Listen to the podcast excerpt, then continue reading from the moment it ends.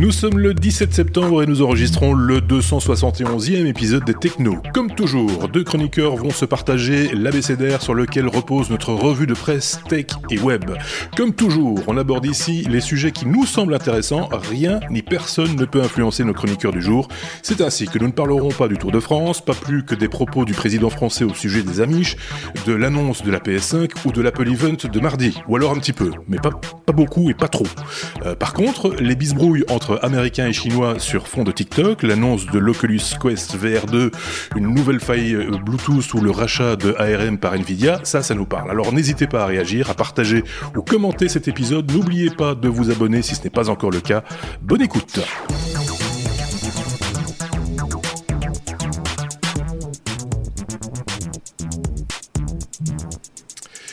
Cette semaine, on m'a simplifié le boulot. Ça, c'est plutôt pas mal pour ce 271e épisode euh, auquel euh, j'espère vous allez euh, que vous allez écouter jusqu'au bout. Hein, j'espère. En tout cas, vous allez mettre des pouces sur, YouTube, des étoiles sur les applications de podcast, etc., etc. Le commenter, le partager avec vos amis. Et bien pour cet épisode, nous avons de Sébastien. Et donc moi c'est beaucoup plus simple du coup, hein, c'est toujours Sébastien. J'interpelle toujours Sébastien au sujet d'un sujet traité par Sébastien. Donc euh, voilà. Sébastien à ma droite, euh, d'origine belge mais vivant à Paris. Bonjour Sébastien. Euh, oui ma droite c'est oui, celle. La droite en général c'est celle où le pouce est à gauche. J'ai toujours, beaucoup de mal. J'ai toujours beaucoup de mal en vidéo à repérer la droite et la gauche quand l'image est inversée ou quand elle ne l'est pas. C'est moi. Bonjour. J'espère que vous allez bien. Merci de nous regarder, de nous écouter aujourd'hui. Voilà. On t'entend bien par contre, hein, ça c'est super, super, Je pense que même sans le micro de Paris à Bruxelles, je t'entendais sur le coup, euh, euh, si tu avais ouvert la fenêtre du moins. Euh, L'autre Sébastien, pouf, il est là. Oui, je suis là. Je suis, je, je, je, rentre probablement de vacances depuis plus longtemps que Sébastien parce que j'ai moins la pêche, hein, mais bonjour quand même. oui, c'est ça. C'est euh, notre notre état de fatigue est proportionnel euh, au délai qui nous sépare de nos vacances, etc., etc. C'est très compliqué pour tout le monde ces derniers temps. Hein, on l'a bien compris. Donc pour nous aussi, veuillez nous excuser. j'ai envie de vous dire. On va dire merci à, à, ceux qui nous ont laissé des commentaires, euh, des fois très courts. Hein, euh, la semaine dernière euh, enfin tout, au long de cette semaine, euh, Ludo TT, Aliou Kayantao, pardon, euh, Christophe Z, Toumoisi 59, Pascal L, Raphaël Vinet, ME Études Consulting, j'imagine que c'est un consultant, Rafi Farah, Renault Android, Iki Production, euh, qui nous avait laissé un message consacré sur, euh, sur le hors-série, pardon, consacré au, au donc un vieux vieux euh, hors-série, comme quoi on, on, note aussi, et je pense que Xavier a répondu à la question qui avait été posée par euh, par cet auditeur. Arlog Saga, Angris Boy, Claude Lalonde, de Damien Vigneron, NumV2, Jean-Michel Rému, euh, Sébastien Boireau, Natacha, Vienne et Madeline, Laurent Renders, Bricolo et Mulot, Diana, euh, JF Didier, Pierre Laure, Cubignol, Le Pavot Rouge, Luc Loyau, la liste est longue, hein, Sombre Papa et Eric Andelin nous ont laissé des messages la semaine dernière et vous voyez, on vous a cité, donc euh, on ne fera pas si on a 100 personnes qui feront des commentaires. Ou alors je distribuerai la liste avec les chroniqueurs, chacun prendra un bout, parce qu'à un moment donné, ça va être trop long, quoi. Il va y avoir des, des, petits soucis. Mais merci, quoi qu'il en soit. Vous le savez, quand vous laissez des petits commentaires ici euh, sur cette vidéo, sur YouTube, mais également euh, sur euh, les applications de podcast, quand c'est possible encore. Eh bien, ça titille un petit peu les algorithmes et ça nous permet ainsi d'être bah, un petit peu plus visible, manifestement, et de recruter, j'ai presque envie de dire, beaucoup plus d'auditeurs, plus il y a d'auditeurs, plus il y a de commentaires, plus il y a de commentaires, plus la vie est belle, et voilà, elle fait boule de neige. Est-ce que j'ai été clair? J'ai pas l'impression d'être très très clair aujourd'hui, donc je pose la question à Sébastien et Sébastien. Oui, c'est bon pour vous, ça, ça vous convient? Oui, et moi j'ai un truc, euh, si tu veux, pour euh, l'épisode oui. du jour. Oui, euh, finalement, et, oui. qui, qui, est facile et tout. Il y en a un, sur, si on reprend l'image des trois, il y en a un des trois dont c'est l'anniversaire aujourd'hui. Oui. Voilà, donc je vous laisse deviner. Et euh, Quand on voit voilà. la tête de, le, la tête de l'autre Sébastien, on se doute un petit peu. Pas lui, c'est peut-être pas lui, c'est peut-être pas lui. Ceci étant dit, lâchez-vous. Ceci étant dit, il y aura d'autres questions comme ça pour voir si vous écoutez jusqu'au bout, hein, comme toujours, ou euh, pour, en, en, cours d'épisode, parce que c'est amusant. Hein, manifestement, ça vous, ça vous, ça vous amuse aussi, donc ça ne, coûte, ça ne mange pas de pain, donc euh, voilà.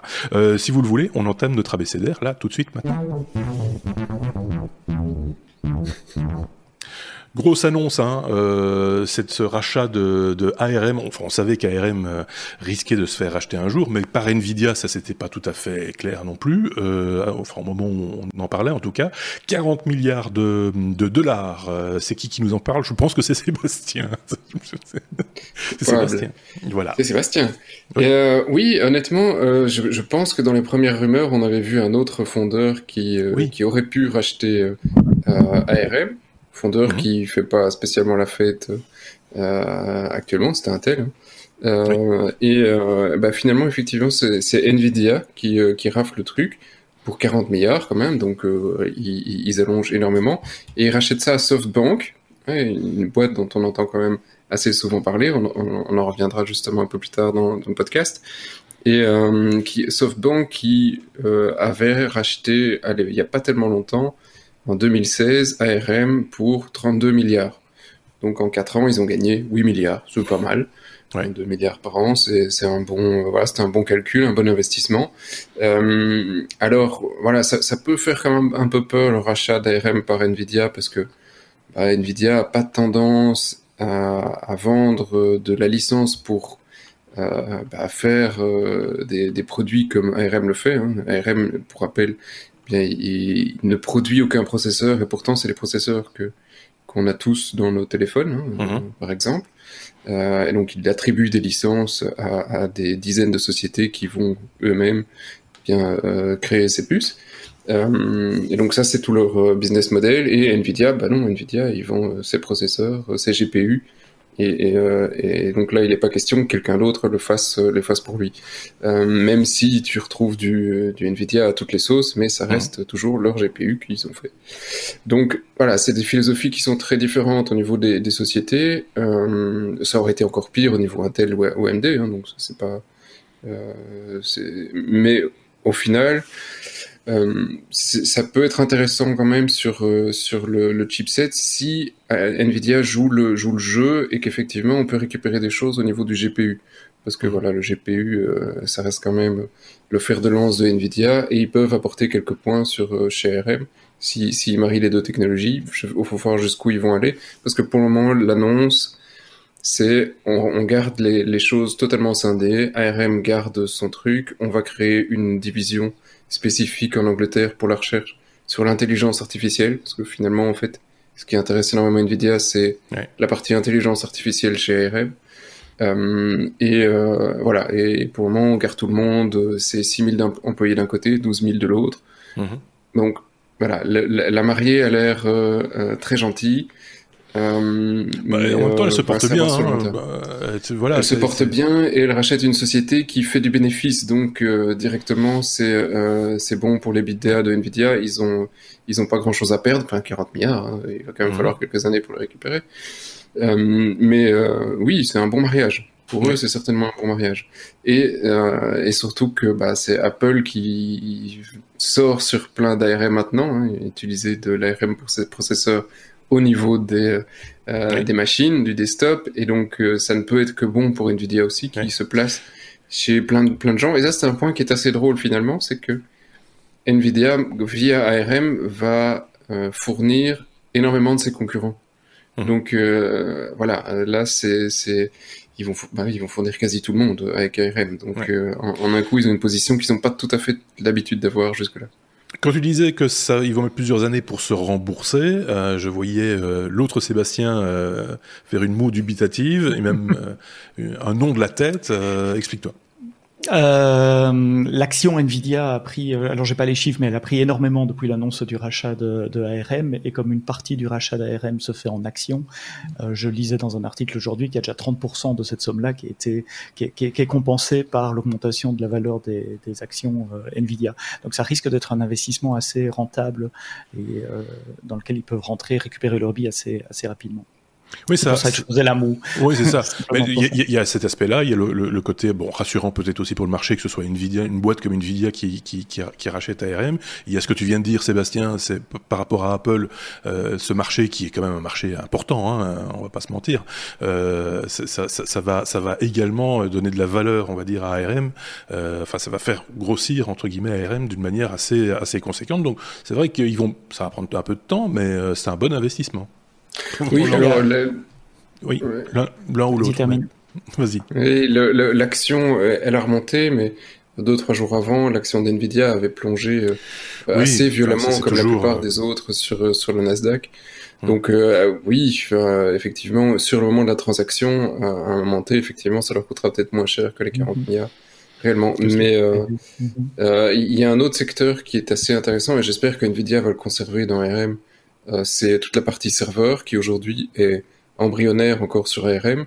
C'est un marché qui historiquement appartient à Intel. Ils vendent du Xeon à, voilà, à tour de bras sur, sur des processeurs qui voilà, pour, pour en utiliser, ont du mal à évoluer ces dernières années.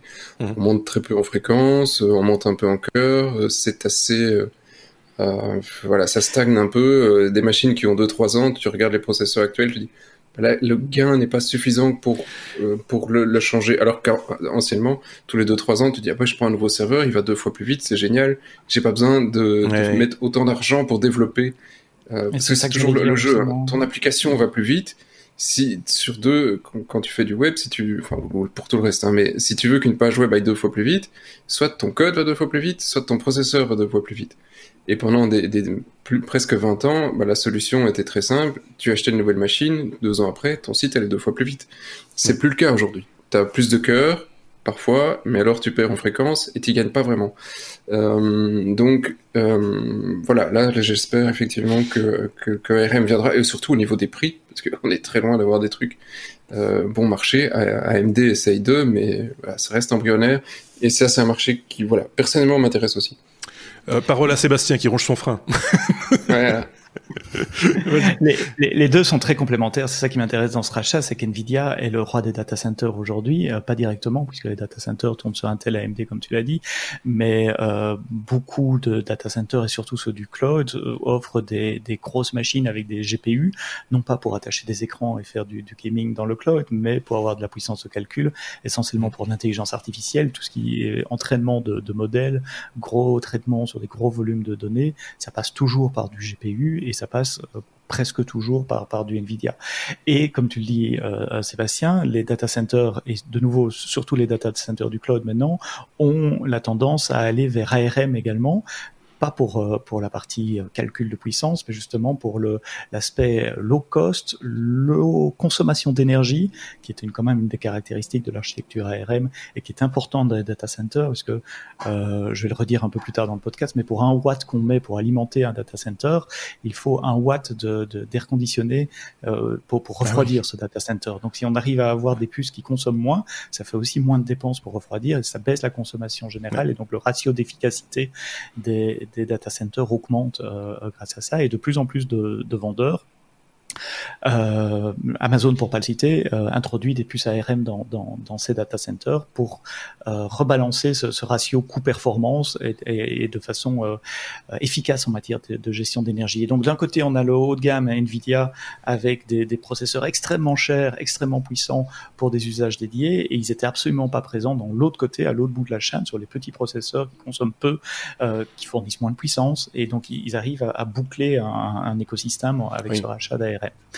Euh, je me posais aussi la question est-ce que ce deal va, pour le moment, c'est une intention de rachat, il doit être approuvé par tous les régulateurs de, de marché dans tous les pays où Nvidia et ARM opèrent, c'est-à-dire la totalité des pays, sachant qu'Nvidia est une société américaine, ARM était à l'origine euh, anglaise, euh, tu as dit que ça appartenait à SoftBank, donc c'est japonais pour le moment, ça reviendrait aux mhm. États-Unis. Est-ce que comment ça va se passer avec la Chine? Est-ce que euh, et le, le, le, ban que, que l'administration actuelle aux États-Unis fait sur les technologies américaines vis-à-vis -vis de la Chine Qu'est-ce qui se passera? Est-ce que s'il y a un deal Nvidia ARM, est-ce que euh, le marché chinois pourra toujours être accessible à la fois à Nvidia et à la fois à ARM euh, Pas sûr du tout à regarder dans les, dans les semaines et dans les mois qui viennent. La question reste posée, j'ai presque envie de dire, affaire à suivre dans ce cas-là. Euh, clairement, on va voir ce qu'NVIDIA va faire. Et, euh, mais effectivement, mm -hmm. là, ils ont un arsenal de, de, de processeurs euh, en tout genre qui est assez impressionnant. Je veux dire, euh, c'est euh, voilà, ils ont cette possibilité-là. C'est quand même euh, c'est quand même important aussi de le de le signaler. Euh, Sébastien, euh, vous voulez peut-être rajouter un truc ou, ou pas? Non, parce que sinon on est parti. Je peux repartir sur le data center. On est parti ouais. pour un podcast spécifique sur un sujet. Ça va pas oui, c'est ça, ça va pas nous aider. on pourrait faire à l'occasion un hors-série si vous le voulez. On peut se prendre un rendez-vous sur les data centers. Euh, on peut prendre tout de suite là un rendez-vous. J'ai mon agenda. Bah, prenons rendez-vous à la lettre D. D comme data center, on va reparler data center. Ah oui, je vois. Effectivement, c'est prévu, donc ça, ça va revenir. Donc, ok, ça va. Bah, de toute façon, je, je, je, voudrais juste m'excuser d'avance. Je suis désolé, ça n'arrive jamais. Mais c'est du GPU AMD qui est à côté et il y a trois gros ventilateurs qui ne s'allument jamais. Et là, en un coup, ils, sont, ils se mettent tous les trois à fond. Donc euh, voilà. On parle de si nous, vous on parle de un bruit de ventilateur, c'est moi, tu vois. Allez, on passe à la suite. C'est une des informations de cette semaine également concernant le Bluetooth, une nouvelle faille de sécurité dans le Bluetooth. Mais apparemment, c'est pas, c'est pas, voilà, c'est pas grave en soi. Euh, en tout cas, il faut pas paniquer. C'est ce que tu nous dis. En tout cas, Sébastien. Oui, parce qu'à force de parler de failles de sécurité, chaque fois que j'apparais, chaque fois que vous voyez ma tête dans le podcast, ouh là là, vous allez là, finalement, je vais vivre euh, dans un coffre, éteindre mes appareils et tout. euh, Celle-là, elle s'appelle Bleza Bluetooth Low Energy Spoofing Attack. Euh, donc le Bluetooth Low Energy, c'est cette catégorie de Bluetooth qui vous permet de vous connecter sur, sur, des appareils proches de vous, notamment. C'est ce qui est utilisé, mais ça n'a absolument aucun rapport avec la faille de sécurité pour les applications de tracking de, de de, Covid, mais c'est juste pour montrer. Il faut faire un lien avec une autre actualité récente. Et euh, cette faille a été découverte par des chercheurs euh, d'université qui ont découvert un problème lors de la reconnexion. Vous savez, avec un, appareil Bluetooth, vous pouvez vous éloigner de l'autre appareil. Mais, comme, le Bluetooth a une portée très limitée, euh, votre appareil va perdre la connexion. Et au moment où l'appareil revient dans le range du premier appareil, il rétablisse la connexion sans qu'il soit nécessaire de faire un appairage des, connexions parce qu'il réutilise des clés cryptographiques qui ont déjà été échangées. Donc, il est capable de se reconnecter. Et là, il y a un problème justement dans cette phase de reconnexion connexion. Et s'il y a un autre appareil dans le coin qui capte les, signaux et qui réémet les signaux, rejoue euh, les signaux, l'autre appareil peut se faire passer pour euh, celui qui revient. Euh, D'accord. Voilà. et donc, à partir du moment où il se fait passer pour celui qui vient, ben, il peut lui envoyer des signaux qui sont différents de, l'appareil qui, qui, qui, aurait dû être. Dans la vidéo de démonstration, il montre un téléphone couplé avec une bague connectée euh, la, bague envoie son état de batterie qui est 80%. Euh, L'appareil s'en va, revient, l'impersonateur arrive, c'est le, PC de l'attaquant euh, qui envoie le signal Bluetooth et là à ce moment-là le téléphone voit que la batterie est passée à 0% parce que le, PC envoie l'information 000 mmh.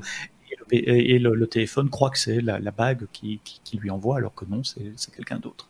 Alors pourquoi c'est pas catastrophique? D'abord il y a à ma connaissance pas de truc peut-être dans le monde industriel que je connais pas, mais dans le monde euh, professionnel euh, ou même personnel de monsieur et madame Michu, il n'y a pas des tonnes d'applications critiques qui vivent sur du, Bluetooth low energy, peut-être votre Fitbit, peut-être des, objets connectés à la maison, mais enfin rien de, vital.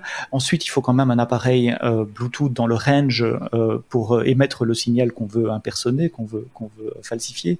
Donc s'il y a, a quelqu'un qui débarque dans votre living avec un gros PC plein de câbles et des tas de chiffres qui défilent à l'écran, a priori vous allez le voir et est-ce qu'on va mettre en place ces moyens pour euh, pour euh, attaquer votre Fitbit ou, vos ampoules connectées euh, Peut-être pas. C'est pour ça que je disais il n'y a pas de raison de, de, de, paniquer.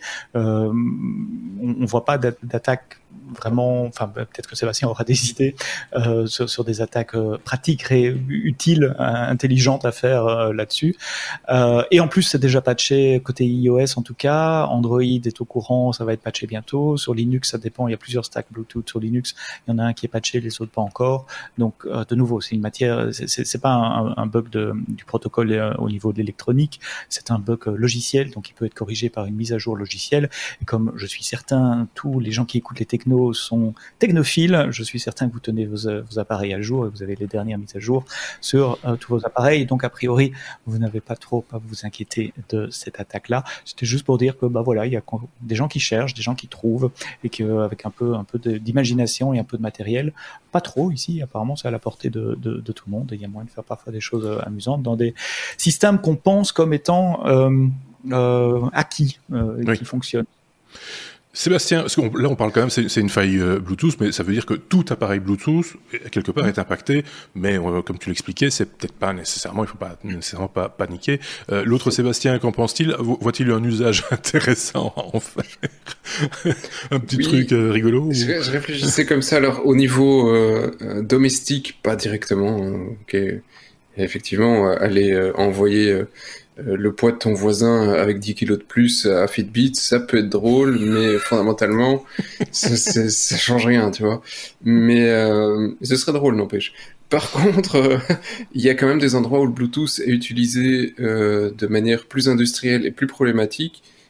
c'est sur des lecteurs de smart cartes et sur du paiement parce que sur euh, du mobile, euh, ça, ça, se fait alors plus aux États-Unis qu'en Europe, mais ça se fait en Europe aussi, j'en ai déjà vu. Euh, c'est euh, petit lecteur de cartes euh, qu'on balance derrière un iPad et, et, on va te faire ta transaction comme ça. C'est en Bluetooth, donc ah voilà, faites, faites gaffe, mettez à jour. Oui, c'est ça. Il vaut mieux quand même faire la mise à jour parce qu'il il peut y avoir des trucs sensibles. Moi, je pensais au, au, au truc, je sais pas si on s'en sert encore, si ça existe encore, qu'Amazon avait produit les dots où euh, on, on, on, poussait sur le bouton pour avoir euh, pour ah, passer si on peut commander la place des voisins. Oui, ah oui c'est ça. C'est, tu, tu, tu, tout d'un coup, le voisin se retrouve avec un, un 30 tonnes devant la porte. C'est pour les couches culottes. Quelqu'un s'est amusé à, à perturber le, le, signal Bluetooth du, du, bouton. Ça peut être gênant aussi. Euh, voilà, ça peut s'expliquer, mais ça peut être très très gênant sur l'instant. On va dire ça. C'est 10 à 15 mètres à la portée de Bluetooth, donc. Euh, ça, ça oui, mais 10 à 15 Moi, 10, à 15 mètres, moi, ça, je, je, je, vois des devices Bluetooth de mes voisins sur, sur mon, mon ordinateur. Hein. Euh, je les vois, ils sont là. Donc euh, voilà. Euh, oui, en appartement. Euh, en appartement, oui. Ou oui. En, en, maison, euh, si t'es pas en villa, dans un château. Si t'as oui, pas une ville à quatre façades, il y a des chances pour que tu puisses choper le Bluetooth de quelqu'un. Ouais. Donc autant. Mais autant en, ma en magasin, c'est tout à fait jouable. Donc là, ça me semble des attaques, voilà, possibles. Ouais. Donc euh, oui, n'ayez pas peur, mais quand même faites la mise à jour, hein, on va dire ça. c'est encore plus simple. Ça fait longtemps qu'on n'a pas parlé de crypto-monnaie dans ce podcast euh, crypto. Quand une seule société fait la pluie et le beau temps, euh, c'est forcément toujours Sébastien qui en parle. ça, ça devient un peu, on dirait que c'est un running gag un peu inutile, mais je suis désolé, je vais pas les appeler Popol et Jean-Jacques. Quoi, je veux dire, Sébastien, c'est Sébastien, c'est comme ça. Sébastien B. c'est B. Euh, oui, alors c'est un sujet crypto, mais alors pour, pour de, de, un point, en fait, c'est un un, site que, de, de, news que, que j'aime encore assez bien et qui pourtant est très, euh, euh, comment dire, euh, très engagé et pas toujours euh, objectif sur certains points. Donc euh, il est très, trop, trop, allez, je veux dire un petit peu trop engagé parfois. Mmh. Donc, mais, mais en attendant, il y a certains points qui sont intéressants à lire. Mais faut, voilà, ça c'est la, la mise en garde. Faut quand même parfois aller s'informer ailleurs aussi sur ce qui se passe. Donc c'est croiser l'information, comme on dit. Ouais. Croiser l'info sur ouais. le, le, Coin Tribune et c'est toujours très intéressant parce que le gars va très loin et il fait toujours des très longs articles. Euh, et, et ici, il en fait un effectivement sur SoftBank que je vous engage à aller lire parce que je vais pas vous faire tout l'article euh, et tout le, je fais un mini résumé. Mais euh, mais si, si, vous avez cinq minutes, allez allez jeter un œil à, à, au site. Et, et, donc effectivement, il explique euh, tout ce qui s'est passé sur les derniers mois avec société dont on a parlé dans un premier sujet, SoftBank, mmh. euh, qui est donc effectivement une boîte euh, japonaise. Euh, voilà, après, c'est il y a un petit peu de paranoïa derrière aussi, hein, mais mais pas que. Hein, euh, c'est donc un, une, une, boîte japonaise qui qui a en, en, en, cash plus de allez, 132% du PIB japonais. Donc ah oui. c'est pas une petite société. Hein, elle-même, elle a elle a de quoi euh, couler euh, Apple, euh, enfin oui, presque Apple aussi, Apple, Facebook, comme, comme elle en a envie. Et euh, ce, selon certaines investigations, ben, c'est grâce à SoftBank que des boîtes comme Tesla, Apple, Microsoft, Google, Facebook ont aujourd'hui la, la cote qu'elles ont en, en, en bourse. Mmh. Euh, parce que voilà, ils ont injecté énormément d'argent, ils ont fait énormément d'options sur euh, sur ces actions. Et donc, euh, quand la bourse s'écroule, ben, en général, c'est que il y a un petit truc derrière aussi de SoftBank, en tout cas la, bourse, le Nasdaq, on s'entend, hein, parce que c'est essentiellement sur le Nasdaq qu'ils vont jouer.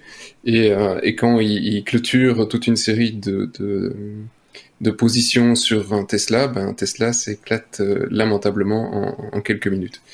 Donc euh, il joue, il y a un jeu de pouvoir derrière aussi qui est expliqué, qui est très intéressant sur euh, bah, l'économie américaine, euh, avec euh, des personnages comme Trump, pour ne pas le citer, qui est quelques paragraphes assez intéressants à lire, et effectivement après toute une toute une liaison avec la crypto où bah, bah, jusqu'il y a peu tout ce qui est tendance haussière ou, ou baissière de du Nasdaq a une, une influence quasi toujours immédiate sur le Bitcoin et sur et sur d'autres coins. Le Nasdaq monte, la crypto monte. Euh, c'est un petit peu moins le cas ces derniers mois. Ça va plus se lier à l'or. Euh, voilà, ça c'est un petit peu le, truc. Mhm. C'est un peu euh, le, truc de science-fiction, enfin pas de science-fiction, non, de le feuilleton policier, si vous voulez, pour essayer de comprendre avec un, peu d'histoire mêlé au truc. C'est euh, voilà, un peu le, dessous des cartes, euh, comme on a l'habitude de le dire. Le dessous des cartes, de ce qui se passe, et, pour comprendre un petit peu réellement ce qui se passe, parce que la bourse ne s'éclate pas parce qu'on a envie qu'elle s'éclate. Si quelqu'un, si elle s'éclate, c'est qu'il y a eu un mouvement. Et euh, voilà. Euh, je, je, vous laisse lire pour le reste sur euh, sur l'article. Honnêtement, je vous enjoins. Il y a quelques autres trucs parfois assez intéressants, mais mettez un sens critique à vos lectures quand même. Voilà, exactement. C'est ce que c'est y a une conclusion entre guillemets à apporter, c'est bien c'est bien celle-là et c'est celle que l'on vous conseille entre les lignes, hein, souvent euh, de manière systématique. C'est la raison pour laquelle également on vous laisse les liens vers les articles dont on parle. C'est une revue de presse, donc on vous laisse les liens dans notre site lestechno.be, mais également en, description de la vidéo sur YouTube pour que vous puissiez aller plus loin, jeter un œil, croiser l'information, en parler euh, peut-être avec euh, avec des connaissances qui ont des compétences dans le domaine que ce soit celui-là ou un autre, hein, c'est euh, peu importe. Mais euh, soyez critique, voilà, exactement, et, euh, et n'hésitez pas à venir commenter et venir apporter votre critique en commentaire, ça nous fait toujours plaisir. C'est voilà, il faut avoir, il faut rester dans une certaine ouverture d'esprit de manière générale et, et pas se laisser avoir non plus. Souvent, les, informations dont on vous parle, sauf les, choses un petit peu anodines, hein, mais, mais, des informations de ce genre-là, en général, nos chroniqueurs recroisent eux-mêmes autant que faire se peut l'information avec d'autres sites euh, liés à, par exemple ici à, aux crypto-monnaies, mais ça peut être d'autres d'autres domaines également, justement pour être certain de ne pas se perdre euh, et de ne pas se faire avoir, parce que ça peut arriver aussi qu'il y ait des, articles comme ça qui circulent et euh, qui, à qui on donnerait le bon Dieu sans confession, comme on dit, et, qui en fait, bon, bah voilà, ils sont complètement plantés ou et voir aussi pourquoi ils se sont plantés, si c'était volontaire ou, pas. Euh, Coin Tribune, je, je connaissais pas. Euh, et site francophone, ce qu'il en est, parce qu'il n'y en a pas beaucoup. Oui, ça m'a étonné aussi. Donc, euh, allez jeter un œil et vous nous, vous nous en donnerez des nouvelles, tout simplement. Euh, je sais pas si Sébastien, l'autre, avait un truc à rajouter à ce sujet, mais voilà, il est d'accord aussi. non, non, très bien résumé. J'avais lu l'article un peu plus tôt dans la semaine aussi, et ben c'est marrant de voir ces, ces, ces mouvements. C'est comme des lames de fond, enfin, ces, ces mouvements de fond euh, derrière, c'est toujours intéressant de, de, de, de voir d'où vont les, d'où viennent les choses, où vont les choses, et mais il faut quand même un petit peu creuser derrière, comme on le disait. Parce que c'est ça aussi, hein, euh, faut pas s'informer aujourd'hui nécessite aussi euh, un geste de la part du lecteur. Hein. On peut pas, euh, sinon à ce moment-là, on s'informe sur les réseaux sociaux et tout est perdu, quoi. Hein. Euh, on est à la lettre D, comme bah, justement, on en reparlait. Data center, c'est un peu le, le maître mot de, de, ce, de cet épisode. D'ailleurs, si vous êtes arrivé jusqu'ici, je vous invite à nous laisser en commentaire le mot balane.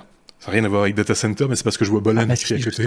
Donc euh, voilà, c'est Balan. C'est le mot Balan. Je veux voir le mot Balan dans les commentaires. Si vous êtes arrivé à la 28e minute de cet épisode, vous nous le mettez en commentaire, mais vous pouvez aussi faire des commentaires intelligents. Hein. Je voyais quelqu'un la semaine dernière qui disait euh, ouais, bah, c'est facile de faire des commentaires à ce prix-là. Il suffit d'écrire des bêtises. Oui, mais on n'est pas obligé. On peut écrire des bêtises et des trucs intelligents. On n'est pas obligé de, de, de, de, choisir entre les deux.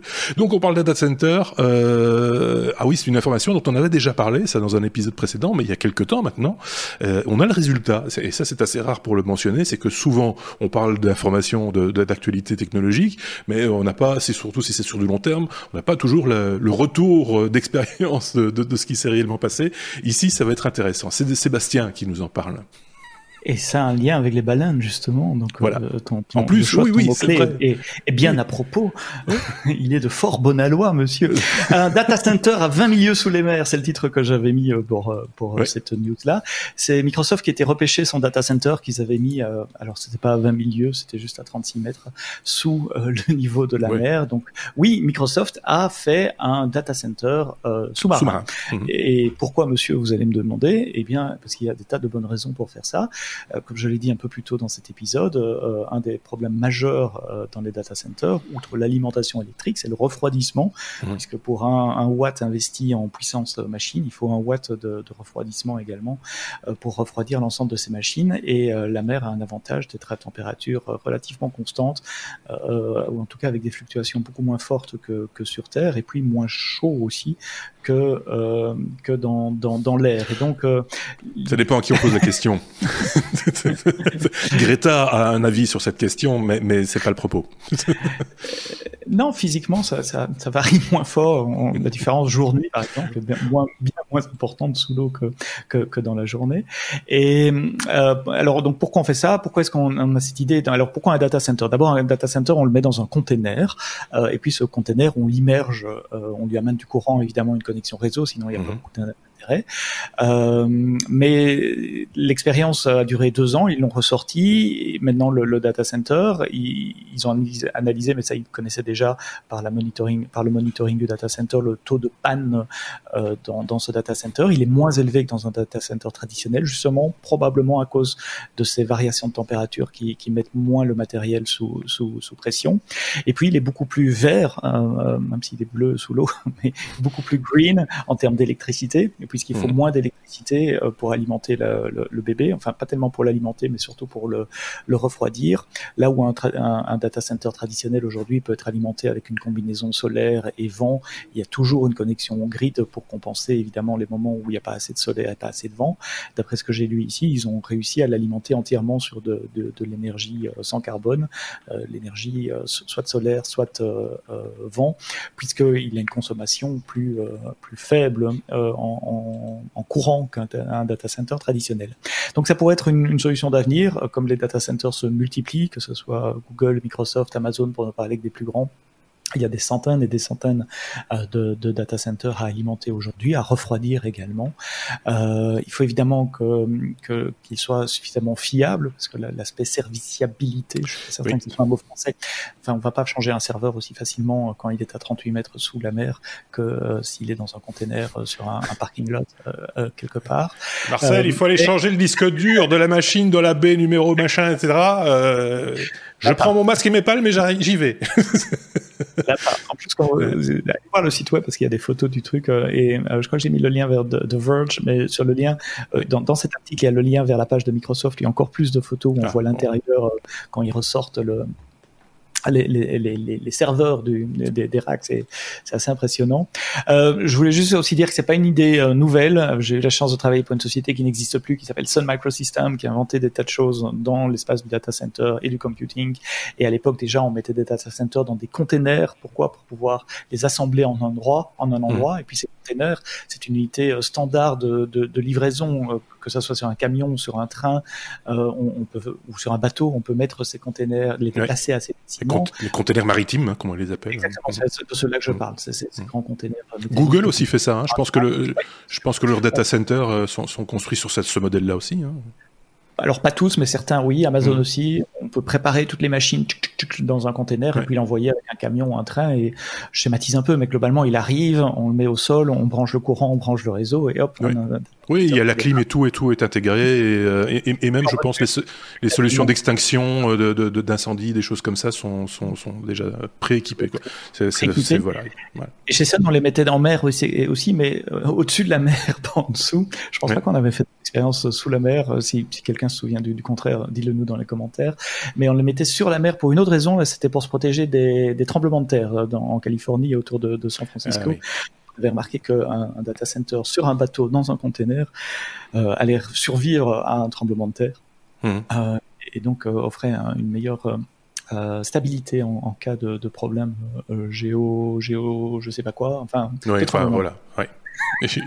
géo, géo truc, machin.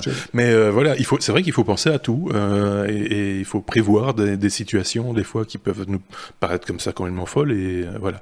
Moi, je pense qu'il ferait bien de, enfin, il y a, y a, moyen, à mon avis, de faire coup double avec le data center euh, immergé, c'est de, c'est de récupérer des huîtres.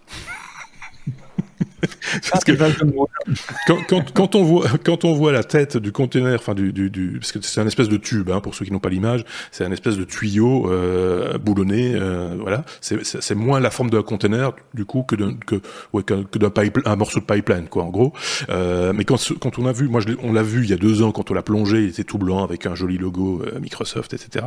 Quand on le remonte, il est dégueulasse. tu te dis mais mais c'est vraiment dégoûtant ce truc. Euh, c'est dans la mer quoi. C'est voilà.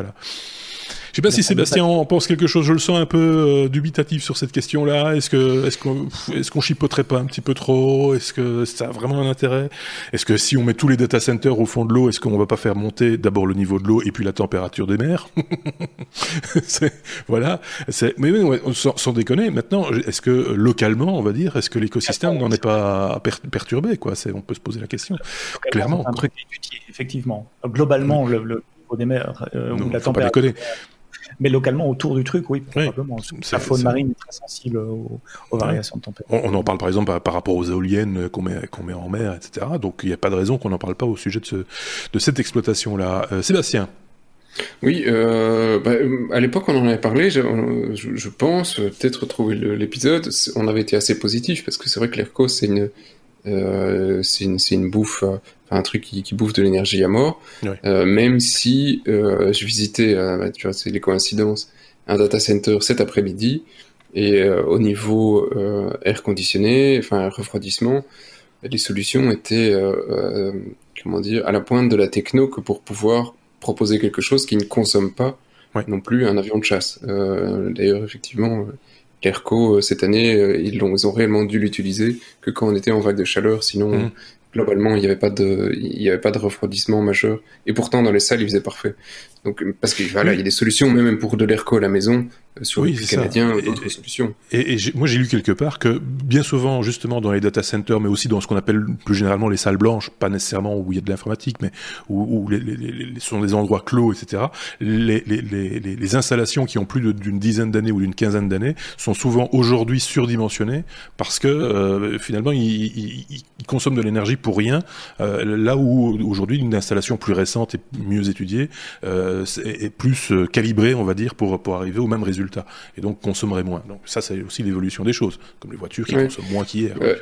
alors, je, par contre, euh, deux, points. Le premier, effectivement, comme toi, j'ai une certaine euh, comment dire, émotion pour le gars qui dont le, serveur a craché et qui voulait faire une récupération de son disque et qui a dû attendre deux ans qu'on le ressorte.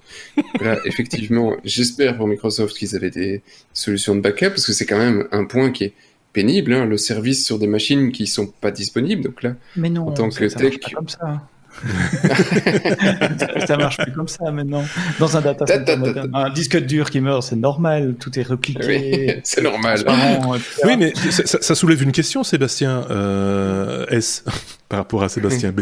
Euh, c'est que, c'est que effectivement, tu parles de redondance, etc. Ça veut dire qu'il va falloir avoir plus de place quelque part pour arriver au même résultat, puisque quand on a accès à la machine, on peut se dire, on peut faire l'économie, on va dire, de cette redondance, puisqu'elle est accessible et qu'il y a du personnel, etc. Ici, comme il n'y a pas de personnel, comme on peut pas plonger pour aller remplacer le disque dur, il va falloir faire de la redondance, donc ça va faire encore plus de, de, de, de consommation quelque part et de, et de, et de production de d'appareils, de, de serveurs, euh, de, de voir les immerger, machin, etc. Est-ce que ça, aussi, c'est pas une petite dérive, quoi ça dépend du taux de, panne des différents équipements. Et dans l'article, justement, Microsoft explique qu'ils ont moins de taux de panne avec ce data, center sous-marin que dans un, data center terrestre.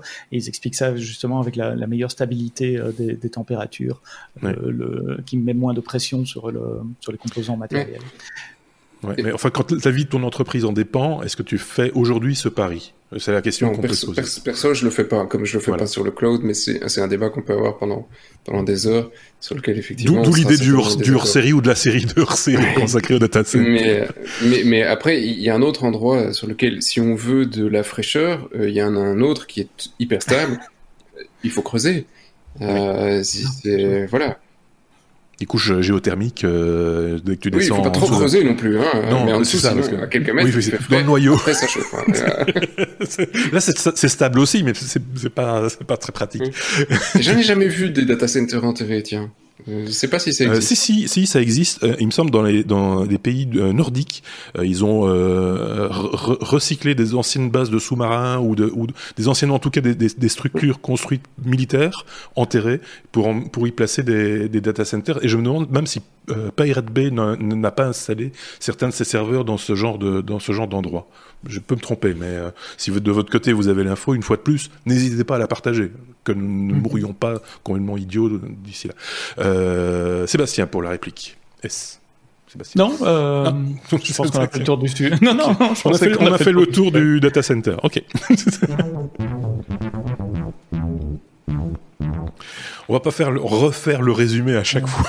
Parce que ça va devenir un peu embêtant. On vous renvoie vers les épisodes précédents, en tout cas ceux où Sébastien était présent pour parler de Epic, hein, euh, ce, feuilleton euh, de la fin de l'été et euh, qui maintenant amorce l'automne également manifestement. Il y a une petite mise à jour sur cette sur cette saga à apporter tout de même Sébastien. Oui, je vais pas. Effectivement, je comptais pas faire le, le, résumé. Vous pouvez aller écouter les podcasts des, des dernières semaines, sinon ça va s'allonger euh, d'épisode en épisode. Euh, mais donc dans la guerre Apple et Epic qui a bien commencé, qui est bien en route, les deux derniers faits de guerre euh, depuis les deux dernières semaines, euh, depuis la dernière fois que j'étais là, je crois, c'est Apple, c'est c'est euh, conforté, c'est, j'en perds mon, mon, français. Apple a suivi la décision de justice qui les obligeait à maintenir le compte euh, euh d'Epic pour euh, Unreal Engine, mais ils font des petites rétaliations sur le côté, l'air de rien. Ils ont supprimé l'accès à Sign In with Apple. Vous savez cette solution de, de single sign-on qui vous permet de, de rentrer dans des applications tierces avec votre username et password de, de iCloud mm-hmm. d'Apple cette, euh, ce service, j'allais dire cette technologie, c'est plutôt un service, n'est plus accessible à Fortnite. Donc il n'y a plus moyen de s'identifier sur euh, euh, Fortnite et à Epic en général, pardon. Il n'y a plus moyen de s'identifier les jeux épiques avec Signing with Apple. Bon, c'est c'est c'est un peu mesquin, je trouve. C'est un peu. Euh, tu t'auras pas ça, na. c'est un peu, c'est une espèce de mise sous embargo hein, quelque part que, que pratique Apple vis-à-vis d'Epic donc il, il, coupe tout ce qu'il y a, tout ce qu'il y a autour. Euh, et Apple, la meilleure défense, c'est l'attaque. Vous savez que Epic a attaqué Apple en justice. Donc Apple attaque Epic en justice également. Euh, ça, ça me faisait rire aussi, euh, parce qu'ils estiment que Epic a rompu euh, son contrat. Le contrat, c'est le, les terms and conditions qu'on accepte quand on est développeur de publier sur l'App Store. Ils ont rompu volontairement le contrat et euh, portent euh, atteinte et réputation à la plateforme Apple et à la Store et donc Apple les attaque pour euh, pour cette brèche de contrat et demande des dommages et intérêts. Voilà, j'ai promis que j'allais pas en faire pendant une demi-heure.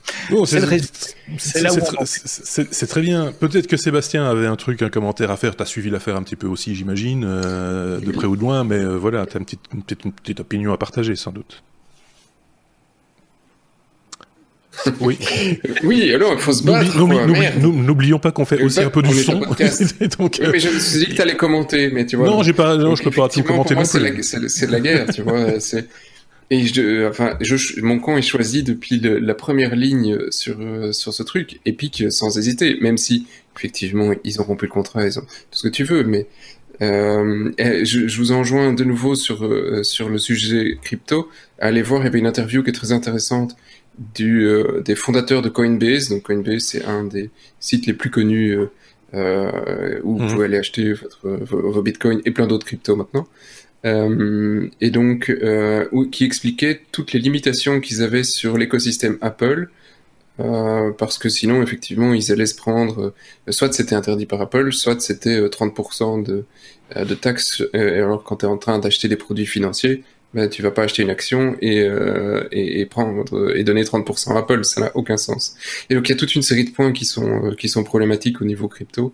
Euh, voilà, c'est du mm. protectionnisme, c'est c'est tout ce qu'on veut et donc euh, allez jeter un œil. C'est c'est pas les seuls à râler, Epic, mais les autres jusqu'ici euh, râlent publiquement mais ne font rien. Oui. Donc jusqu'ici c'est le premier, le seul courageux. C'est, oui, parce qu'ils ont sans doute la force, ce qu'on disait hein, il y a deux semaines, on va pas tout répéter non mm. plus, mais c'est un peu parce qu'ils ont eux le poids maintenant euh, utile pour pouvoir le faire. C'est pas les petits, même s'ils se regroupaient, ils y arriveraient pas. Euh, et ce bras de fer est, est intéressant à, à, ce niveau-là. Euh, c'est qu'il va falloir à un moment donné qu'Apple accepte qu'il y, y, ait peut-être un dégressif sur cette euh, sur ces 30% pour que bah, les plus gros n'aient pas 30% sur ce que gagne Epic. C'est énorme par rapport aux petits développeurs entre guillemets comme on le disait, qui a besoin d'une structure pour commercialiser son application, etc. Et qui, voilà, 30% euh, finalement pour lui, c'est pas grand-chose. Enfin, c'est pas c'est toujours beaucoup, mais mais ça, ça, ça, lui permet d'exister entre guillemets. Ici, les comptes sont, sont biaisés, quoi. Et euh, je ne sais plus qui d'entre vous ou un autre chroniqueur dans l'équipe me faisait remarquer que tout le monde manifestement n'est pas logé à la même enseigne parce que tout le monde ne paye pas les 30% euh, pour différentes raisons. Et donc forcément, il y a déjà des coups de canif dans le contrat par rapport à certains euh, certains tiers, et, pourquoi pas pour Epic. Enfin, voilà, c'est c'est des questions. alors, il y a un seul autre gros acteur qui a quand même tenté de faire euh, euh, un petit coup à Apple, c'était Facebook, qui sur une mise à jour de son app avait mis une mention parce que tu c'était pour faire des dons sur une œuvre de charité, je pense un truc comme ça. Il y, y a certaines actions sur l'application Facebook où vous pouvez, bah, vous devez payer. Et comme ça passait par le service Apple, Facebook mettait, bah, il y a 30% qui vont être prélevés, mais par Apple. Mm. Et, euh, et, Apple a gentiment répondu à Facebook, soit tu enlèves cette mention, soit ton application, elle est plus là non plus. Euh, donc... Euh, voilà. voilà. Euh, Même la transparence est refusée par Apple. Et ça, c'est ce que je trouve, en dehors du 30% qui est choquant d'une certaine manière, c'est du mm. business. Euh, mais la transparence, ah, je comprends pas. C'est quand tu donnes de l'argent, tu as le droit de savoir où il va. Oui, c'est vrai. On, suit hein, le feuilleton, euh, le, feuilleton épique comme on l'a appelé, euh, Sébastien. On continue à le suivre euh, et jusqu'au bout, on va le suivre celui-là. Mais, mais, on sait où il va. Il va chez, chez Apple. oui, c'est ça. pour l'instant, oui. Oui, c'est vrai. Et, et, ça, et, ça, leur coûte objectivement de tourner l'App Store en termes de, de, data center. Justement, on en parlait, de capacité, de bande passante, etc. Eux, ils poussent un peu plus loin dans, dans le, le, le, procès qu'ils font à Epic. Ils disent que tout l'écosystème, les outils de développement, les API euh, qui, sur lesquels ils investissent, euh, c'est une manière pour eux de, enfin les, les 30%, c'est une manière pour eux de monétiser les mhm. API qui permettent de, de, de, développer des applications. Là, je suis, euh, enfin, je trouve ça un peu de mauvaise foi aussi parce que sans ces API, il y aurait beaucoup moins d'applications et donc le, oui, enfin, la poule, également tu sais bien, la poule, l'œuf, machin, etc. Mhm.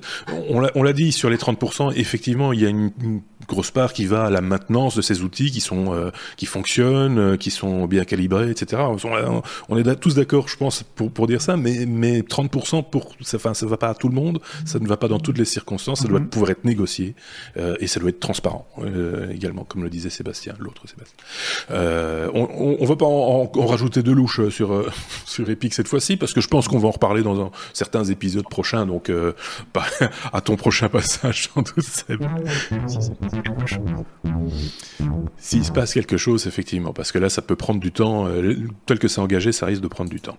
On est à la lettre F comme Facebook avec Sébastien, on va parler de cette annonce concernant Oculus Quest VR 2. Euh, qu'est-ce qu'il y a à en dire de ce casque de réalité virtuelle, Sébastien? Ah, C'est le 2.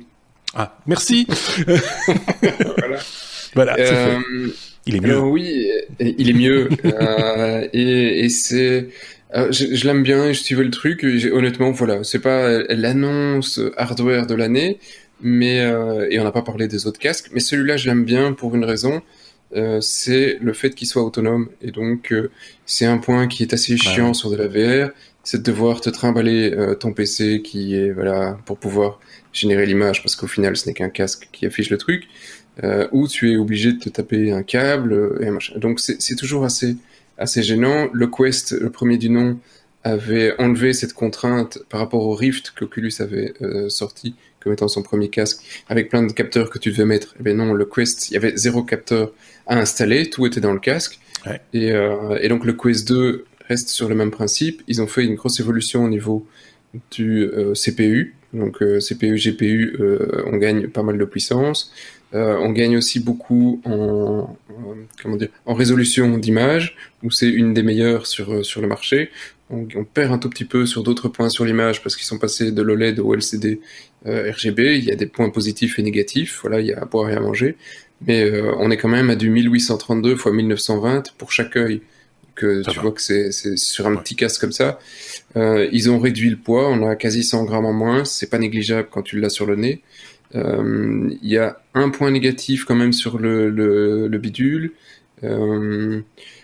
Ils ont euh, la batterie reste la même, le truc consomme un tout petit peu plus et on a perdu une heure d'autonomie. Ben, quand tu fais que 3-4 heures de jeu et que tu arrives à 2 heures de jeu, c'est toujours bien parce que c'est pas c'est pas le casque des gamers, c'est plutôt euh, le truc euh, occasionnel. 2 heures en général, c'est bon aussi. 2 heures en réalité virtuelle quand tu reviens sur Terre, c'est quand même violent, quoi. Enfin, euh... Euh, non, pour avoir le, la version 1, on, on passe euh, euh parfois, effectivement, ça m'arrive pas souvent, mais quand on joue, on y passe la soirée. Euh, voilà, tu, après deux heures, tu le déposes, tu bouffes un truc, tu le remets et t'es reparti deux heures. Ouais. C'est possible, c'est possible. Ça ne te donne, ça dépend du type de jeu. Si tu euh, et ça dépend des personnes. Moi, il y a les, les, les, déplacements. Si tu prends les déplacements naturels que certains apprécient, en 5 minutes, je, je vomis toutes mes tripes. Hein, c'est impossible à jouer. Oui, ça. Mais, euh, mais pour le reste, euh, voilà, si c'est juste tourner la tête et que le déplacement tu le fais avec ta manette, ça c'est encore assez confortable. Mmh. Euh, donc voilà, les, les contrôleurs ont été aussi améliorés, etc. La batterie, voilà, c'est le truc un peu cheap. Et ils le savent déjà en le vendant parce qu'ils proposent un add-on que tu peux mettre sur ta tête. Tu peux porter une deuxième batterie sur ta tête que tu connectes au truc. Euh, voilà, bon, là c'est un petit peu, euh, euh, voilà, vous avez déconné les gars, mais euh, oui. et puis voilà, un, un, un, sac à dos aussi, une ceinture. Ça, ça existe, hein, ça existe le sac à dos, la version sac à dos pour ah, avoir oui. le PC avec toi pour être oui, oui. plus ou moins autonome, pour ne pas être lié à un câble, parce que le câble quand tu joues, tu te rends pas compte où tu es, tu peux faire facilement des tours sur toi-même, t'es emmêlé et ça te fait chier quand t'es en train de jouer. Oui, c'est ça. Donc ça, le, le, câble, la liberté, c'est quand même assez sympa, et euh, et si t'as pas la puissance, parce que c'est un gros GSM en fait là-dedans. Mmh. Tu peux connecter un câble à un PC, hein, donc là, tu as les deux en même temps, et utiliser un Steam sur ton PC et jouer gentiment en VR avec l'image qui a été générée sur un GPU de qualité sur ton PC. Donc ça, c'est toujours possible. Quest 2 le fait aussi, donc c'est toujours euh, sympa. Voilà. Euh, et le point positif, ça t'arrache pas un bras non plus. Hein, tu es à 300-400 euros. Oui, c'est ça. Euh, ça, ça, ça, ça c'est quand même bien démocratisé, hein. il faut, faut, voilà. faut le reconnaître. Euh, article de référence, comme on a l'habitude de le dire, puisque euh, c'est une revue de presse aussi, c'est chez les numériques, ils l'ont testé en long, en large, en travers, ils sont euh, plutôt positifs hein, euh, par rapport à... Oui, tout le monde ne l'est pas, mais globalement... eux, eux le sont plutôt, voilà, donc ouais. bon, chacun se fera son idée, effectivement. Comme on a l'habitude de dire, essayer de trouver un autre test ailleurs pour croiser, hein, pour, pour voir ce qui, ce qui, ce qui se dit, mais, mais de manière générale, ça va dans le bon sens. On a presque envie de dire, euh, voilà, ça, ça c'est la tendance, quoi, en tout cas. Oui, alors petit conseil quand même euh, entre amis. Hein, salut les amis. C'est si vous voulez être sûr de pas euh, le laisser sur le bord de l'armoire parce que vous allez vomir après deux minutes de VR. Il y a des gens qui ne supportent vraiment pas ça et donc ça serait dommage d'acheter un casque si vous pouvez pas l'utiliser. Il y a plein d'endroits en Belgique et en France, je suis sûr aussi, oui. où vous pouvez aller jouer. Ça vous coûte euh, quelques dizaines d'euros pour jouer une demi-heure, une heure, au moins vous savez si c'est amusant et si ça vous donne pas euh, la nausée après un quart d'heure. Ouais. Après, vous pouvez acheter le casque et ce sera vachement plus rentable que d'aller jouer dans la salle. Ça s'est bien développé, euh, ces salles euh, entre guillemets de, de, de, de jeu, hein, il faut appeler ça comme ça. Euh, il y a eu un petit coup d'arrêt évidemment avec euh, avec tout ce qui s'est passé au mois de mars, avril-mai. Là, ça reprend, hein, puisque il y a quand même euh, pas très, tellement de proximité entre les joueurs. Du coup, ça peut, c'est des activités qui peuvent reprendre. Donc voilà, c'est. oui, et comme tout le monde a pas ça. Oui. Ouais, comme tout le monde n'a pas ce, ce, matériel à la maison parce que c'est un peu contraignant, oui. euh, bah, t'as un peu l'impression de retrouver les cybercafés de la fin des années 90, tu vois. Un peu ça, tout le monde vient jouer à un Counter-Strike en même temps. C'est assez drôle. Ouais. Ouais. Cybercafé, je pense qu'on serait bien inspiré de relancer le, le principe ces temps-ci. J'ai l'impression. Euh, je fais une toute petite parenthèse, mais quand je vois le, le, le, gouffre euh, des fois qu'il peut y avoir dans la société au niveau de l'accès à l'informatique et à Internet en particulier, euh, je trouve que c'était une idée qu'on qu a un petit peu trop vite abandonnée au profit de bah, son petit chez-soi, à la maison, machin, etc., ou, ou son téléphone. Euh, remettre des ordinateurs dans les cafés, peut-être une bonne idée. Je sais pas. je sais pas ce que vous en pensez, mais depuis que j'habite en France, j'ai vu ça dans les bureaux de poste. en ah ben certains bureaux de poste, en tout cas, il y a des, des, postes en libre service. Je crois que c'est payant. Je mais c'est pas mal parce qu'il y a énormément de choses aujourd'hui qui, au niveau administratif, par exemple, qui se font via Internet. Où c'est même plus possible de le faire par courrier ou par téléphone ou quoi que ce soit. Et ça largue toute une partie de la, la société. Et ça, c'est pas tout à fait normal non plus. Donc, je trouve que l'internet devrait être accessible. C'est un bien, quoi. C'est un bien commun. si tu veux tout l'internet, non, mais pour non, peut-être pas tout, mais ces services-là. Les services publics dont tu as besoin en Belgique avec la carte d'identité, il y a pas mal de communes qui mettent des kiosques qui sont accessibles. De plus en plus, ouais. mais c'est pas le cas partout. C'est pas, c'est pas non plus. Voilà. C'est pas partout, mais ça arrive. C'est euh, voilà. Et comme je disais l'autre fois, euh, tout Internet, c'est pas utile. De toute façon, je l'ai lu hier soir. C'est très très surfait. mais, mais, pour la fracture, euh, c'est des discussions qu'on pourrait faire aussi plusieurs numéros tout ensemble. Il y a, je voudrais juste briser le coup à, un, une, une idée reçue là-dessus. La fracture numérique c'est pas les personnes âgées qui ont le plus de mal avec la technologie. Hein. Détrompez-vous. La plupart, c'est les jeunes. Hein. Oui, oui. Je n'ai pas parlé de, j'ai pas parlé de, de, ça. Moi, j'ai parlé de Pépette, d'accès. Voilà. c'est Mais, même, mais même, euh, la, fracture digitale, c'est, c'est pas entre les vieux, les jeunes et les vieux. Si vous avez, vous, vous organisez un truc chez vous à la maison, que vous voulez quelqu'un pour lancer des conversations, c'est bon. Je, je, suis, je suis, je peux, je viens chez vous. Nous venons chez vous sans aucune difficulté. On va vous lancer des conversations. On fait une pizza ou quelque chose. oui, il faut, il faut, il faut nous donner à manger parce que sinon, euh, on devient très vite emmerdant.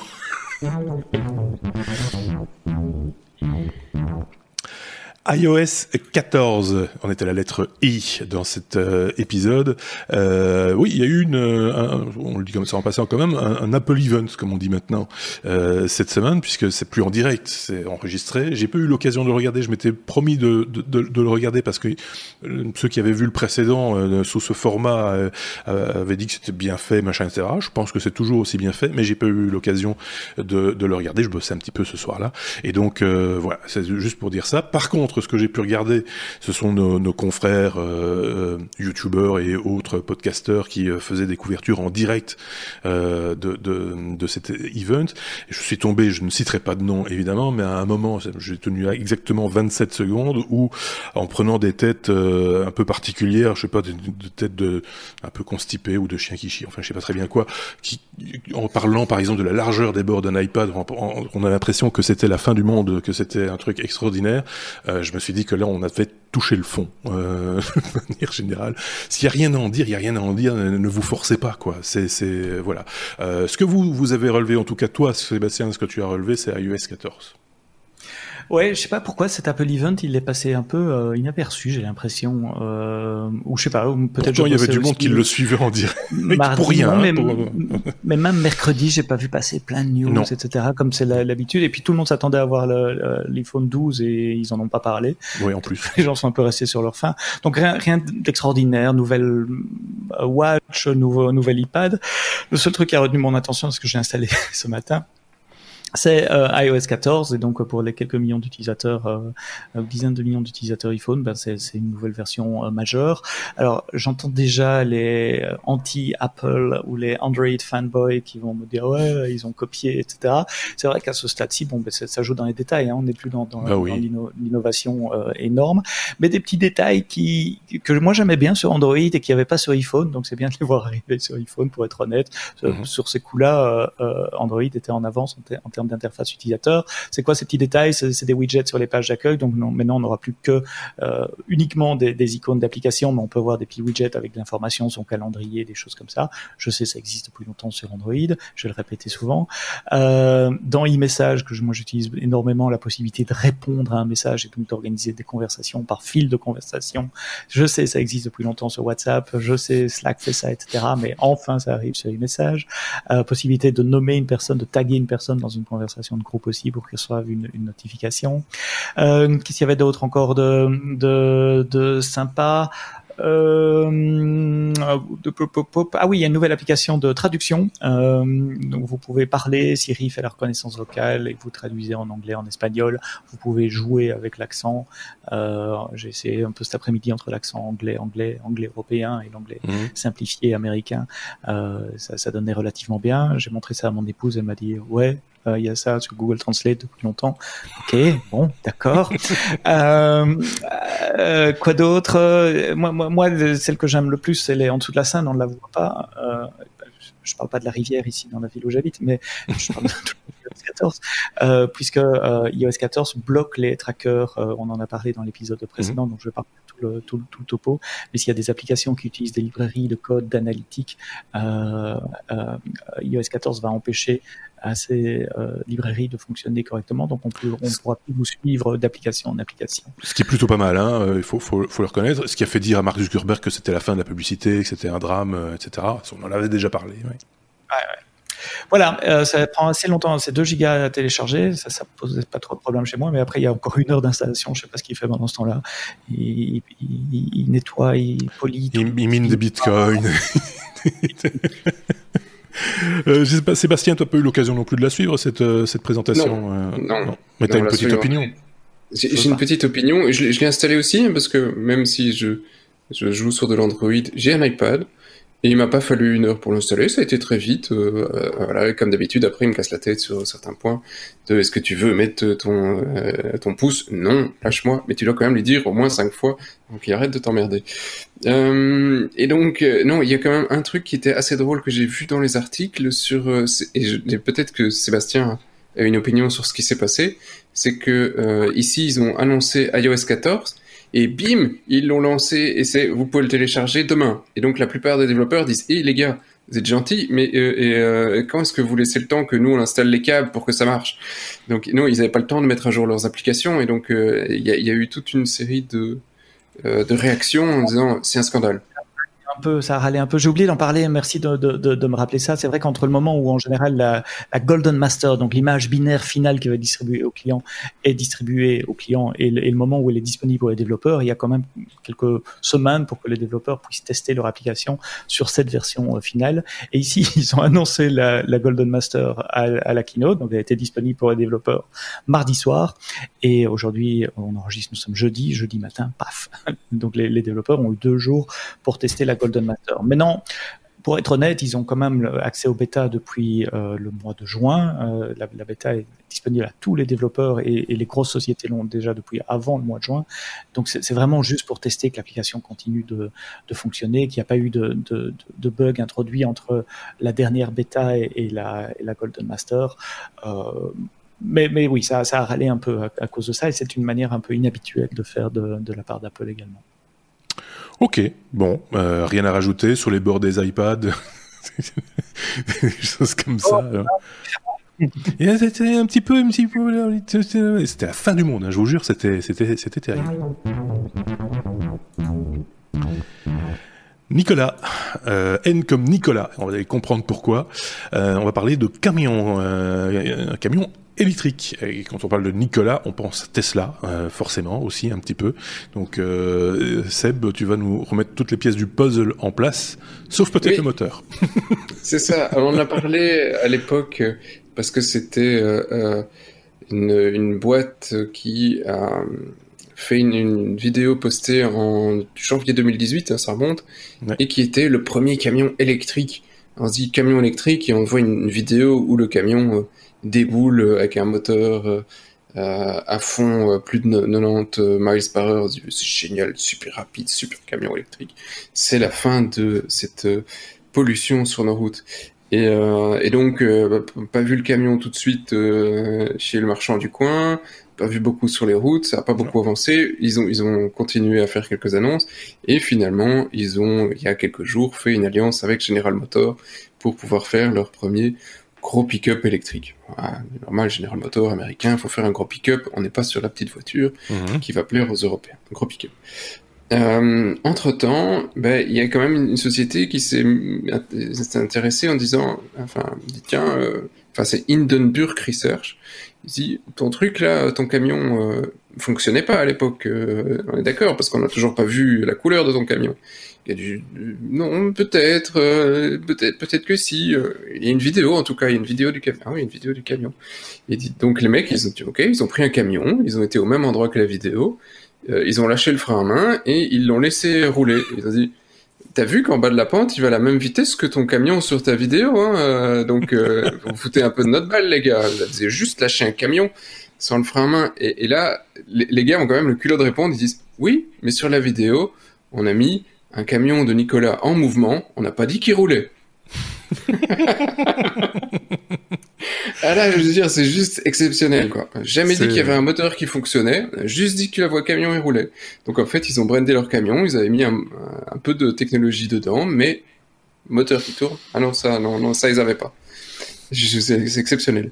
C'est euh, particulier. Ceci étant dit, on n'a pas encore vu les camions d'Elon Musk non plus. Hein. il nous les a présentés à peu près à la même époque, si je dis pas de bêtises. C'était aussi il y a deux ans, euh, quelque chose comme ça. C'était à peu près à la même époque même. Donc euh, ça, ça, semble plus compliqué, hein, les camions. là où il faut du couple, ça, ça commence un, un, un, petit peu. et donc la société s'appelle Nicolas, hein. ou le camion s'appelle Nicolas. Donc c'est quand même aussi un petit peu, un peu, un peu, un petit peu culotté aussi, quoi quelque part. Euh, je sais pas si Sébastien avait suivi ça ou suit euh, un peu l'actualité de ces de ces nouveaux véhicules euh, euh électriques. Euh, non, pas pas vraiment. Non? des gros camions comme ça, non. Les les, les vannes de, de, livraison, les problèmes de livraison du, du, du last mile delivery, comme on dit, le dernier kilomètre de livraison, des chaînes de logistique pour les, les livraisons à domicile, c'est quelque chose que je regarde un peu. Euh, bah, ce sujet, c'est pour des tas de raisons. Mais... PSA a annoncé une camionnette sur le sur le modèle de de, de, de, la camionnette qu'ils font d'habitude, avec, euh, avec Fiat d'ailleurs, hein, euh, c'est sur un, un, châssis du même modèle, euh, une camionnette assez prochainement, hein, ça, va arriver relativement vite. Par contre, la charge utile euh, en prend un coup dans les dents parce qu'il y a quand même la batterie qui prend et de la place et, et, et du poids. Donc, euh, et on a un problème en Europe par rapport aux États-Unis. Euh, c'est que nos, nos, nos, permis de conduire euh, sont segmentés de manière un petit peu particulière, c'est-à-dire que quand vous avez le permis B, bah, vous pouvez conduire un véhicule qui va jusqu'à 3 tonnes 5. Euh, et, et, que après c'est après il faut un, après il faut un permis poids lourd. Ouais, mais c'est important parce que c'est la raison pour laquelle on fabrique aussi des camping-cars hein, ou des ou des des vannes des, des, comme ça de, de 3 tonnes 5 tout juste, enfin avec une charge utile de 400 500 kilos quand tout va bien. Euh, et, et, et, voilà. Et donc du coup, si on met de l'électrique dedans, ça veut dire qu'on peut on peut même plus mettre un chauffeur dans la cabine parce qu'il y a plus il y a plus de il y a plus de possibilité de, de, de rajouter quoi que ce soit dedans, ce qui est un peu ballot évidemment. Donc il va falloir sans doute changer, et ça, c'est ce que le marché, entre guillemets, espère, d'après mes lectures en tout cas, c'est que euh, euh, le législateur, en tout cas au niveau européen, fasse passer le permis B, plutôt que de le bloquer à 3 tonnes 5, le fasse passer à 4 tonnes 5, euh, et donc décale ainsi euh, le, le, légèrement le, le, permis poids lourd euh, pour pouvoir justement ben, garder de la, la, la charge utile pour, ben, pour, pour, ce qu'on a à transporter justement, et pouvoir développer l'électrique comme de cette manière-là. Voilà, je sais pas si vous avez pas... Est-ce qu'on n'aurait pas intérêt à changer les dimensions, enfin à avoir les permis en fonction des dimensions du véhicule plutôt que son poids? Oui, par exemple. Finalement, c'est la taille qui compte, c'est la longueur du camion. Pas, bien, sûr. oui, c'est, je suis assez. Oui, c'est ça. ça c'est, dit. Voilà. si cette vidéo est démonétisée, ce sera de la faute de Sébastien. Pourquoi que dit? Parce que tu as dit que c'était pas la taille qui compte. Et ça, souvent, c'est mal pris. Euh... Donc voilà, euh, affaire à suivre, j'ai envie de dire, parce que c'est vrai que c'est quand même un domaine assez passionnant qui est, technologique par la même occasion. T, la lettre T comme TikTok, euh, la guerre continue, ça c'est aussi un autre feuilleton ça, hein, euh, Sébastien, la guerre entre euh, les États-Unis et la Chine concernant euh, TikTok, euh, où on en est? Euh, qui, gagne pour l'instant bah, alors, au moment où j'avais préparé mes sujets pour le podcast, c'était euh, ça va plus faire. Et puis, au moment euh, où je relisais mes articles, euh, ben maintenant ça va se refaire. Et donc, je t'avoue que j'ai un peu de mal à suivre. J'espère que ça va se clarifier. De toute façon, la date est, est, est proche de euh, pour euh, le, euh, ce que Trump avait annoncé euh, sur l'interdiction de TikTok aux États-Unis, s'il n'était pas sous souveraineté américaine, hein, grosso modo c'est ça, on rachète ou on ferme. Oui. Euh, et donc ça a été Microsoft a, a premier, avait fait le premier pas en disant je rachète, et puis ils ont été dégagés par euh, ByteDance, la boîte qui gère donc TikTok. Le CEO de TikTok aux États-Unis a démissionné. Euh, puis finalement, c'est Oracle qui a dit, ouais. finalement, moi, ce truc, ça m'intéresse. Les gars de TikTok ont dit, bah oui, Biden, pourquoi pas, Oracle, ça a l'air intéressant. pas spécialement, j'aurais pas vu Oracle directement dans un truc de social media. Ils disent ah oui, mais ça nous intéresse beaucoup. Il y a beaucoup de données, beaucoup d'intelligence artificielle, tous les trucs derrière. La vidéo, on s'en fout, mais c'est la, technologie qui nous intéresse. Ok. Euh, et en même temps, les, Chinois ont, signé une nouvelle loi. Enfin, ils ont voté une nouvelle loi en disant non, mais euh, ce genre de technologie, il est hors de question qu'on le vende à une société euh, bah, autre que chinoise. Donc pour le moment, j'avoue que je sais pas trop si le deal Oracle Biden va se faire ou pas, si les Chinois vont mettre leur veto, si l'application va être bah, coupée aux États-Unis. Dans le deal qui est, c'est une, info d'il y a quelques heures, hein, dans le deal proposé avec Oracle, qui n'est pas encore l'aval du président américain, ça je trouve ça toujours assez hallucinant que le président américain vienne se mêler des affaires d'une société euh, eh bien, euh, Oracle aurait même accès au code source de l'application, ce qui n'était pas prévu dans le deal avec Microsoft. Mhm. Donc voilà, on saura dans les prochains jours si l'application est interdite aux États-Unis, s'ils ont un petit délai ou si finalement on trouve une solution. Oui, ou si, ou si on va vraiment au bout de l'idée, parce que c'est assez rigolo. C'est le, géant de la tech avait reçu 45 jours pour mener à bien les discussions. Je rappelle quand même que dans les, élections américaines, c'est dans moins de 50 jours. Donc euh, la donne va encore changer. Hein. À un moment donné, euh, il faut être clair que voilà, parce que ça part quand même d'une bisbrouille entre guillemets à la Trump. Hein. Euh, le fait que ah, euh, ces présentations, enfin je sais plus comment on appelle ça, ces grandes réunions euh, où il fait venir tous ces, les gens qui vont de toute façon voter pour lui. Euh, avait, avait été un, un flop monumental parce que manipulé par, par, par, par, TikTok ou par les gens qui sont sur TikTok, on n'en sait rien, mais bref. Donc voilà, il s'est un peu fâché tout rouge et il a dit c'est pas américain ce truc-là? Non, non, c'est le, le CEO qui est américain, mais la boîte est chinoise. Comment ça, elle est chinoise Et c'est là qu'il s'est énervé. Voilà. Voilà. Et, donc, relisez l'article qu'on vous a mis. Oui. Relisez l'autre article tout à l'heure sur SoftBank. et vous commencez à connecter quelques trucs. Hein, ça commence à. Hein, Est-ce qu'il n'y a pas un peu... théorie du complot, hein, mais. Ouais. Est-ce qu'il n'y aurait pas un peu de 5G aussi là-dedans? Un peu de 5G, un, possible. un peu de vaccin contre le Covid, un peu de terre en, tout cas, ils nous écoutent. Ça, c'est sûr, ils nous écoutent. oui, c'est ça. Mais est-ce qu'ils nous entendent? Oh, T'as pas vu la belle transition que je t'avais faite? Laquelle? Celle-là?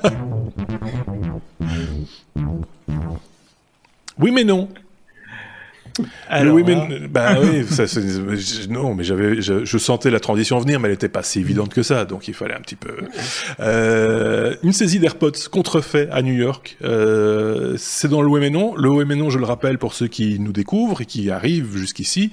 Le oui mais non, c'est euh, c'est un peu l'actualité improbable, l'information improbable, technologique mais improbable, euh, rigolote, euh, cocasse, euh, voilà, toutes sortes de, d'adjectifs vont très très bien au Et donc, euh, cette histoire d'AirPods, euh, les deux Sébastien ont traité le sujet chacun de son côté, sans savoir que l'autre euh, allait en parler. Donc, je les ai réunis dans le ouais mais non tous les deux. ils ne parleront pas ensemble. Partagez-vous l'actualité, les enfants, amusez-vous. Ça commence par Sébastien, Sébastien B. On va... je, laisse sa parole. Ah d'accord, Sébastien S alors. bon, eh bien l'histoire se passe à New York euh, cette semaine, où les agents de la douane américaine, ce qu'on appelle les Feds, annoncent euh, fièrement sur Twitter avoir saisi plus de 2000 Apple AirPods en provenance d'Hong Kong, valeur totale retail près de 400 000 euh, US dollars, donc 300, 350 000 euros à peu près à la louche, hein, peut-être un peu plus. Sauf que, je te laisse terminer Sébastien, sauf que...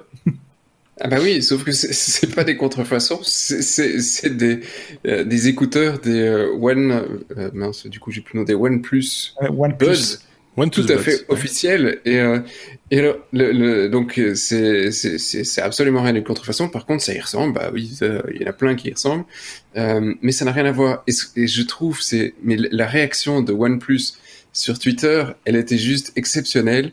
Euh, les mecs ont posté effectivement une réponse à l'article où on dit ah on a saisi plein de trucs euh, euh contrefaits d'Apple et dit hey rendez-nous-le rendez-nous. Rendez-nous. C'est à moi. C'est euh, c'est juste voilà c'est plein d'humour. Bon maintenant en attendant ils ont pas leur marchandise mais Exceptionnel. comme quoi, il faut pas faire des trucs qui ressemblent. il faut se démarquer. Oui, enfin, euh, c'est rien qui ressemble plus à des écouteurs que d'autres écouteurs, surtout sans fil, quoi. Je veux dire, Ils sont pas obligés d'être blancs dans des petites boîtes chargeables. Avec... Ah, mais le blanc, Apple n'a pas inventé le blanc, tu vois. Oui, c'est ça. C'est, c'est, il faut à un moment donné, il faut remettre okay, les Je suis de mauvaise foi.